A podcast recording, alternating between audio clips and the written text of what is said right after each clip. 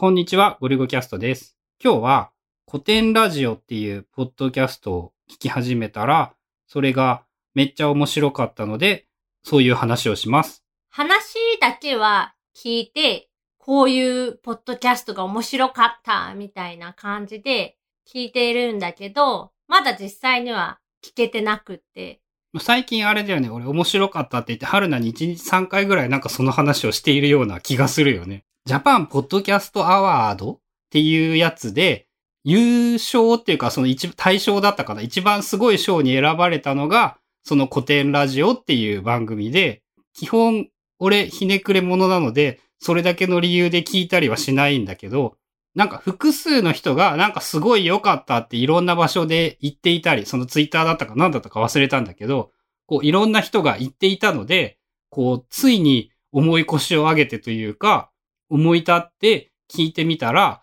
こう超好みドストライクでハマったっていう感じ。簡単に説明すると、どんな内容のポッドキャスト？歴史をすごく面白くわかりやすい目線で3人の人が語ってくれる番組その一番最初は吉田松陰の話っていうので3、4回のシリーやってるシリーズなんだけど、吉田松陰っていうと、こう歴史の授業で習うとさ、松下村塾っていうのがあって、安政の大国で処刑されてうんぬんみたいな、なんかそういう話しか出てこないんだけど、吉田松陰っていうのがいかにこう、いい意味でちょっとだいぶ頭がおかしい人で、めっちゃすごい人かっていうようなことを、こう、ちゃんと面白おかしく、しかもそのバックグラウンドの知識が半端ない人が語ってくれる。で、その番組のね、そのね、聞いていていろいろ思ったんだけど、その、まずメインで喋っている人たちの歴史知識が半端ないっていうのが、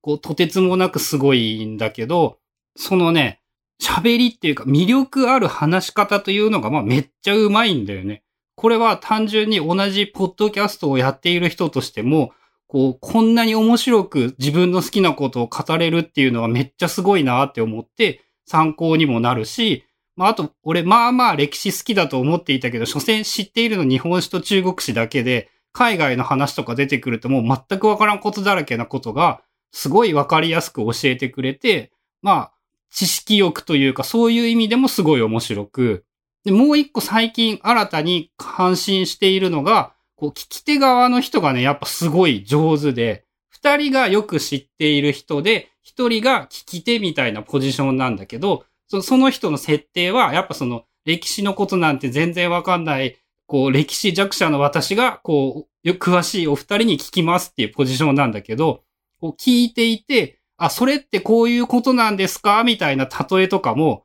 こう、すごいね、こう、下世話っていうか、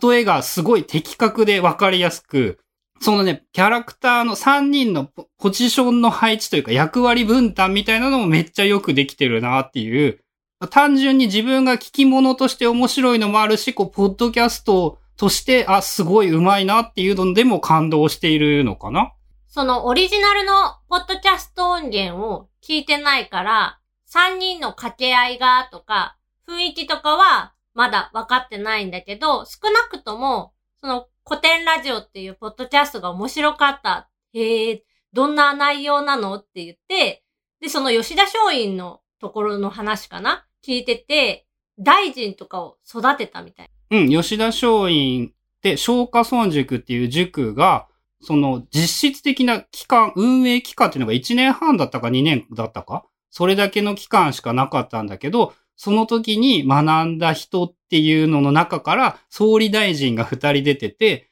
その内閣の大臣になっているような人がもっと何人もいるっていうぐらい明治の時代に巨大な影響を与えた人なんだっていうのが出てきたかな。でそういう話を聞いて、なんかその、消化村塾？消化村塾みたいな単語は、昔々、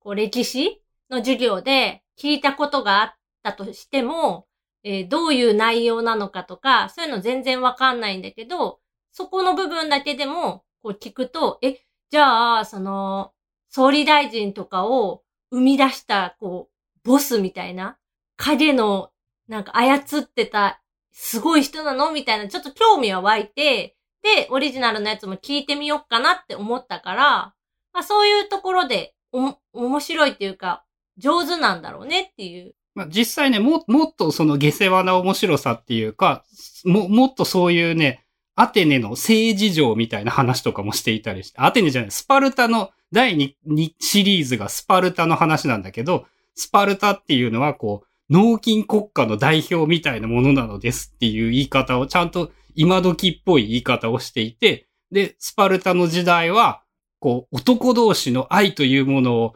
ちゃんと進めていて、みたいな言い方とか、そのね、下ネタっぽいことも面白おかしく言ってくれることで分かりやすかったりとかもあったかな。ちなみに、配信ペース、週1とか。今、週に2回っぽいんだけど、すでに100回以上配信されていて、やっと2、30回分ぐらい聞き終わったんだけど、まあ、まだまだ追いつけていなくって、そのリアルタイムではまだ聞けていない。じゃあ、こう、聞くものを探してる人とかにも割といい。一本何分ぐらい ?5 分から10分ぐらい。じゃあ、サクッと聞ける感じのポッドキャスト。うん、そうね。一つのテーマを複数回にわたって話していて、どうやら録音は一気にまとめてやってて、それを切って分けているっぽい。じゃあ、1シリーズ長いやつだとなんか3本分ぐらいで1個の話みたいになると。4回ぐらいかな、大体平均すると。あとさらに言うとね、あの一番最近聞いたやつ、一番新しいのだけ最初に聞いてみたんだけど、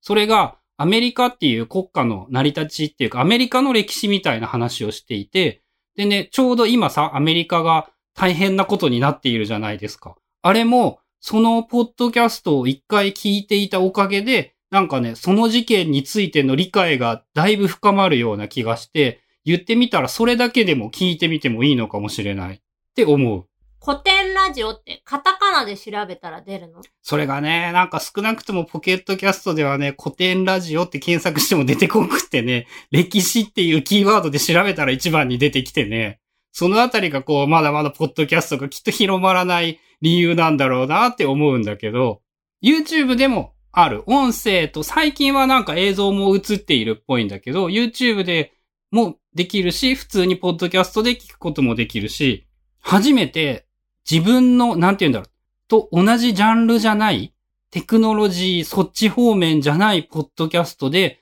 めっちゃ面白いっていうポッドキャストに出会えた気がする。ということで、まあ、気になった人は、まあ、ゴリゴキャストよりきっとはるかに有名なので知っている人はいっぱいいるかもしれないんですが、よかったら聞いてみてください。